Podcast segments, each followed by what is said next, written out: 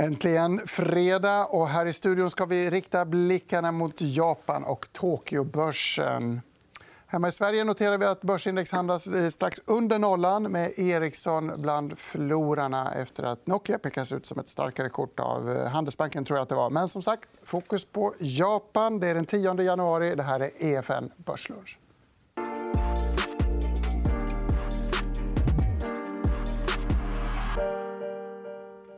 Ja, det ska bli roligt att prata om Japan, för det gör vi alldeles så sällan, och därför är vi extra glada att Ellinor Hult, du är varmt välkommen tillbaka igen. Tackar. Och Thomas Karlsson, ni är båda förvaltare i Japan. Hur mår Japan? Japan mår ganska bra faktiskt. Och jag tror att det överraskar i att det mår så bra som det gör, för att det är många som fortfarande tänker på att det var trettio år sedan en jättestor krasch i Japan, och vi har ju inte riktigt repat oss tillbaka till de nivåerna. Eh, nu hade vi en graf här, tror jag, som visade just hur det har gått de senaste fem åren. Här är den igen.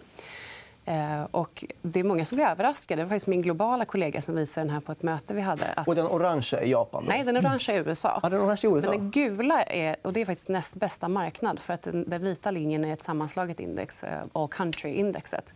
Men på fem års tid så har faktiskt Japan gått näst bästa av de här eh, stora länderna att jämföra med, och Sverige har faktiskt varit sämst. Så att det, går, det går ganska bra, överraskande bra. Thomas, jag, många okunniga människor med mig har ju bilden av att Japan är en evigt platt börslandskap där det aldrig händer någonting. Du håller, men du håller med, Ellinor, förtjänar den här bilden att liksom nyanseras lite grann, eller vad ska man säga om perceptionen? Ja, men jag skulle säga rent generellt, den allmänna perceptionen är ju att, att den japanska aktiemarknaden inte levererar någon avkastning.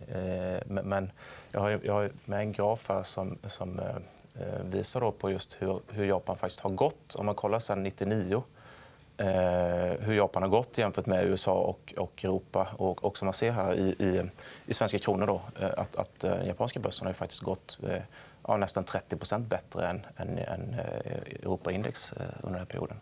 Intressant. Men har ni någon bra förklaring till varför det är, det är så här? Varför, vad är det vi missar när man tittar på Japan och inte ser? Eller vad är det ni ser som andra missar? Jag tror, rent generellt så tror jag att det finns en hördel bland investerare att ta sig an japanska bolag. Dels så har du eh, ja, men många bolag redovisar på japanska.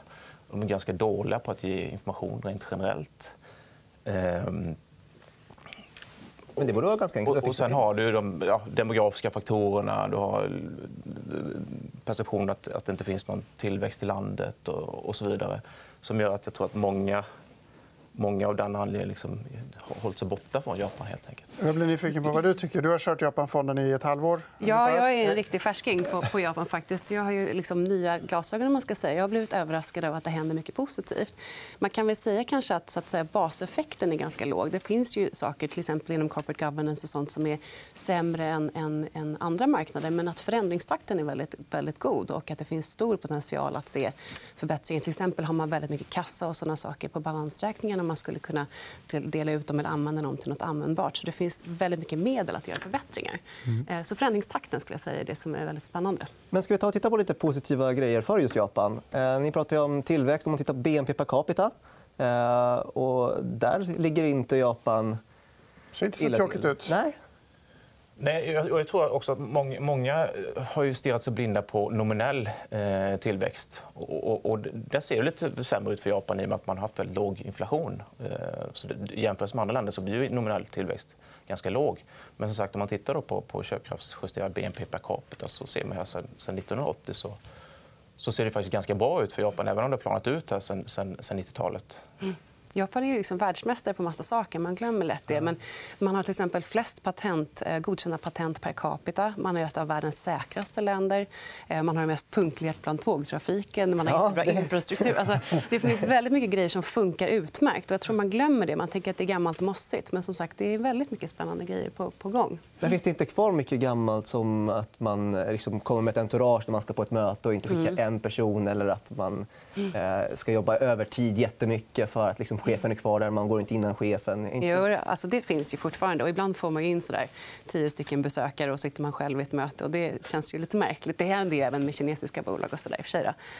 Men det, det sker också väldigt mycket förändringar i, i strukturen för arbetskraft till exempel. Man, nu håller man på att förändra att man får inte jobba ett visst antal timmar övertid. Den regeln har gällt för stora bolag sedan i förra året. Och nu i år gäller den även för per april, tror jag, så kommer den gälla för små bolag. Och det gör ju att den här överarbetarkulturen förbättras. Man måste vara mer effektiv istället för att bara sitta liksom, och facetima iväg tid, tid på jobbet. Liksom. Så att det sker mycket förändringar som är väldigt positivt. Apropå de förändringarna så har vi en graf som visar korsägandet som har varit en japansk. De är också världsmästare yeah. på att äga varandra. Börsbolagen i Japan, inte helt oproblematiskt men på väg att minska lite grann i alla fall. Mm, mm. Ja, men det, som sagt, det händer jättemycket inom bolagsstyrning som är väldigt, väldigt intressant. Dels så har ju eh, oberoende eh, medlemmar i styrelser eh, ökat. Det är fortfarande ungefär trettiotvå procent tror jag, per tjugonitton. Så det, det ska ju helst komma över femtio procent så att man verkligen har en oberoende styrelse. Men, men det sker mycket förändringar. Och en sak är just att traditionellt har liksom typ en bank och en, en leverantör av en produkt, och har de ägt varandra för att säkra upp relationen. Det kan man ju tycka låter lite fint, men det gör ju att det blir inte det mest effektiva affärsmässiga kontraktet, eller man ska säga. Och till exempel Toyota vet jag, de har över hundra äganden i bolag som de, kom, som de samarbetar med, och de ägs själva av över hundra mm. bolag som de samarbetar med. Och det här är ju liksom en gammal inställning som behöver så småningom luckras upp. Så att sen det har kommit nya regler kring det här, eller nya mål kanske man ska säga, så har det faktiskt blivit att korsägande har minskat och man har börjat sälja av bolag som man kanske inte behöver ha i samma struktur och så vidare. Så det återigen, det förändras. Man fick en kod för bolagsstyrning ganska nyligen, va, Thomas? Ja, den kom tjugo femton. Och det är egentligen därefter som vi börjat se alla de här positiva förändringarna i bolagen, och vilket jag tycker nu har accelererat under, under kanske det året som varit här nu. Eh, och, och vi ser också mer och mer aktivister som, som involverar sig i bolagen. Eh, både utlänningar men även inhemska aktivister som vi inte sett så mycket av tidigare. Mm. Och det finns ju också ett intresse även från liksom, pensionsbolag och så vidare i, i Japan, givet då den eh, demografiska, demografiska strukturen, att, att höja avkastningen på pensionskapitalet helt enkelt, och sätta press på bolagen. Helt enkelt. Och det verkar lyckas. Ellinor har med sig en dubbelgraf här som visar att lönsamheten ser ut att förbättras på bred front. Ja, alltså det här är intressant. Båda de här graferna är intressanta. Den vänstra visar då R O I för, för världen, Japan, U S A och Europa. Och om man tittar, Japan är linjen längst ner. Och sen finanskrisen så har man ju sett den här linjen förbättras. Man är fortfarande under sina, sina globala konkurrenter, men förbättringstakten återigen är väldigt intressant och positiv. Den högra bilden tycker jag är nästan ännu mer intressant. Den visar då sedan nittiotre till till förra året, förra, förra året att eh, bolag som avkastar mer än åtta procent R O I har ökat i andel. Eh, och den tillväxten ser man framförallt inom bolag med, hö- med alltså growth-bolag, då, inte value-bolag. Utan man ser att det här är en förbättring inom growth. Varför är åtta procent intressant? Jo, det är för att cost of capital ligger ungefär där. Så att bolag som inte avkastar åtta procent, de förstör faktiskt värde. Ja. Så det här är ju jätteviktigt, för när man ska investera måste man ju då välja bolag stockpicking-mässigt som faktiskt avkastar bättre än åtta och är i den tillväxtdelen. Så därför har inte value varit en jättebra investeringsstil de senaste tio åren i Japan. Kanske inte på så många andra ställen heller, men det här är en tydlig förklaring. Men ni har redan varit inne på det där med exempel återköp och sånt. Så har det varit väldigt eh, lite sånt man har sett i Japan, och det finns otroligt mycket pengar att använda. Kommer det bli någon förändring? Oh, det har börjat. Ja, men det har börjat, absolut. Ja, det har vi, vi har ju sett, ja, som vi ser på, på bilden här, en, en, en enorm utveckling egentligen här. En tsunami. En, en tsunami exakt av, av återköp. Och, och det är nog bara början, skulle jag, skulle jag tro. Och, och som sagt, man sitter ju på, på väldigt stora kassor, och, och det är ju en anledning till att Mm. till att eh, avkasta kapitalet. När ni säger början, kommer det här öka eller behållas vid den här? Eh, jag tror ju knappast att det kommer sänkas i alla fall. Så... Ja. Vi har en till om jag bara får flika in på, på Ellinor, ja. på, på det här av, eh, avkastningsmålet på, på, på, eller på åtta procent har man ju som mål för i corporate governance-koden också, mm. eh, nämligen att, att man uppmuntrar bolagen att, att sätta ett mål på åtta procent, just på åtta procent eh, för, för R O I. Mm. Eh, Och då har ju bolagen helt enkelt ja, gjort vad man kan för att, för att öka lönsamheten och, och nå det här målet. Mm. Mm. Mm. Allt är inte topp toppen i Japan. Vi har ju ett ständigt demograf- den dåliga demografin, om man uttrycket ursäktas, brukar ständigt komma upp som ett problem för Japan. Vi ska hitta case som knyter an till det lite grann. Men vi har en övergripande bild eller något som jag vill att du förklarar, för den är lite klurig. Ja, ja, den, den vänstra bilden visar ju då en sån här pyramid, befolkningspyramid, och där ser vi män och kvinnor och åldrar på y-axeln. I ett tillväxtland ser det här ju mer ut som ett upp- och nervänt V. Mm. Och det här kan vi tycka är problematiskt. Om vi går över till den högra sidan så är det här den totala befolkningen indelat i olika åldersgrupper. Och den första grejen man kan poängtera är att befolkningen faller. Det här är en projektion fram till tjugohundrafemtio. Och att den delen som är mest konstant är den äldre delen av befolkningen, medan den blå då är det de som arbetar och ska understödja ekonomin och stötta alla de här äldre. Så när man ser det här i första ledet så tänker man att det här är ett problem. Och det, och det är det ju, alltså, eftersom att det blir färre som kan arbeta och stödja.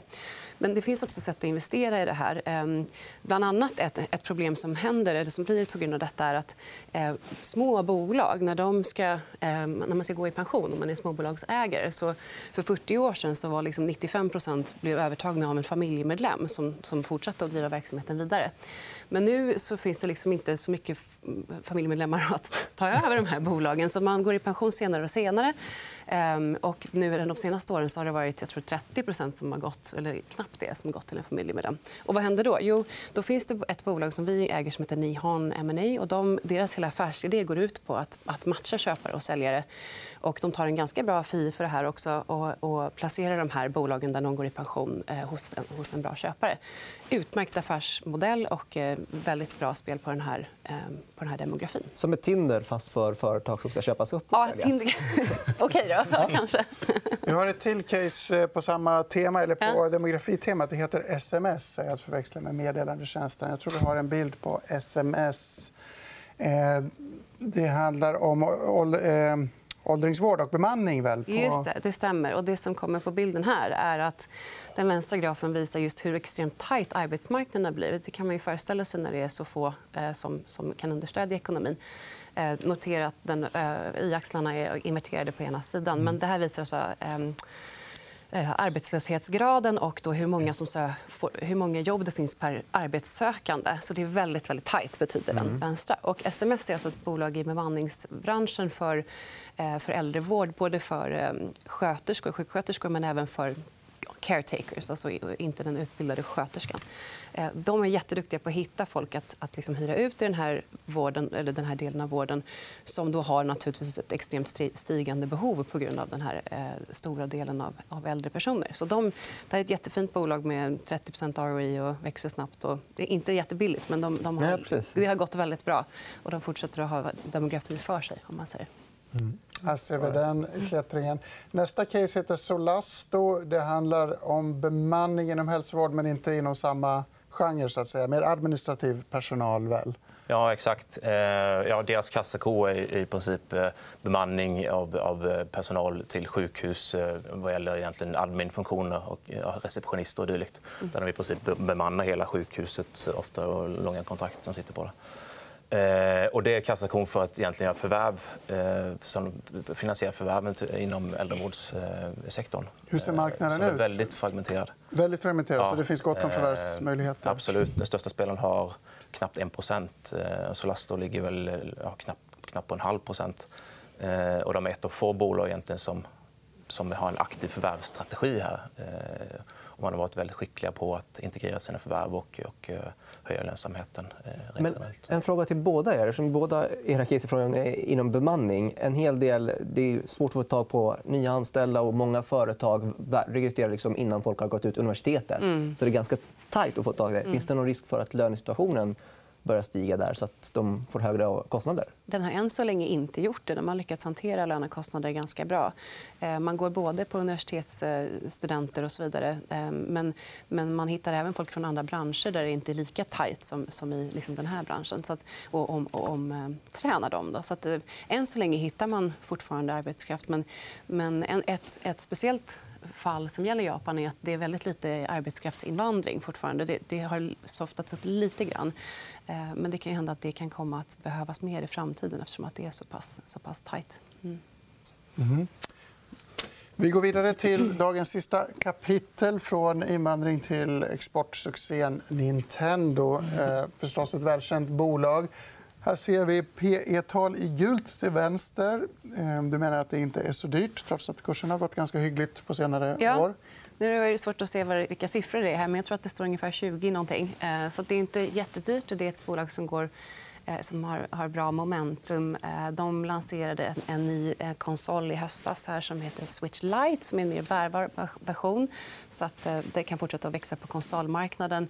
Men det som är spännande just nu tycker jag i alla fall, det är att man närmar sig Kina och gör det tillsammans med Tencent. Så att man, kommer, eller man har börjat sälja då Switch plus ett spel, och sen kommer de så småningom att sälja fler spel.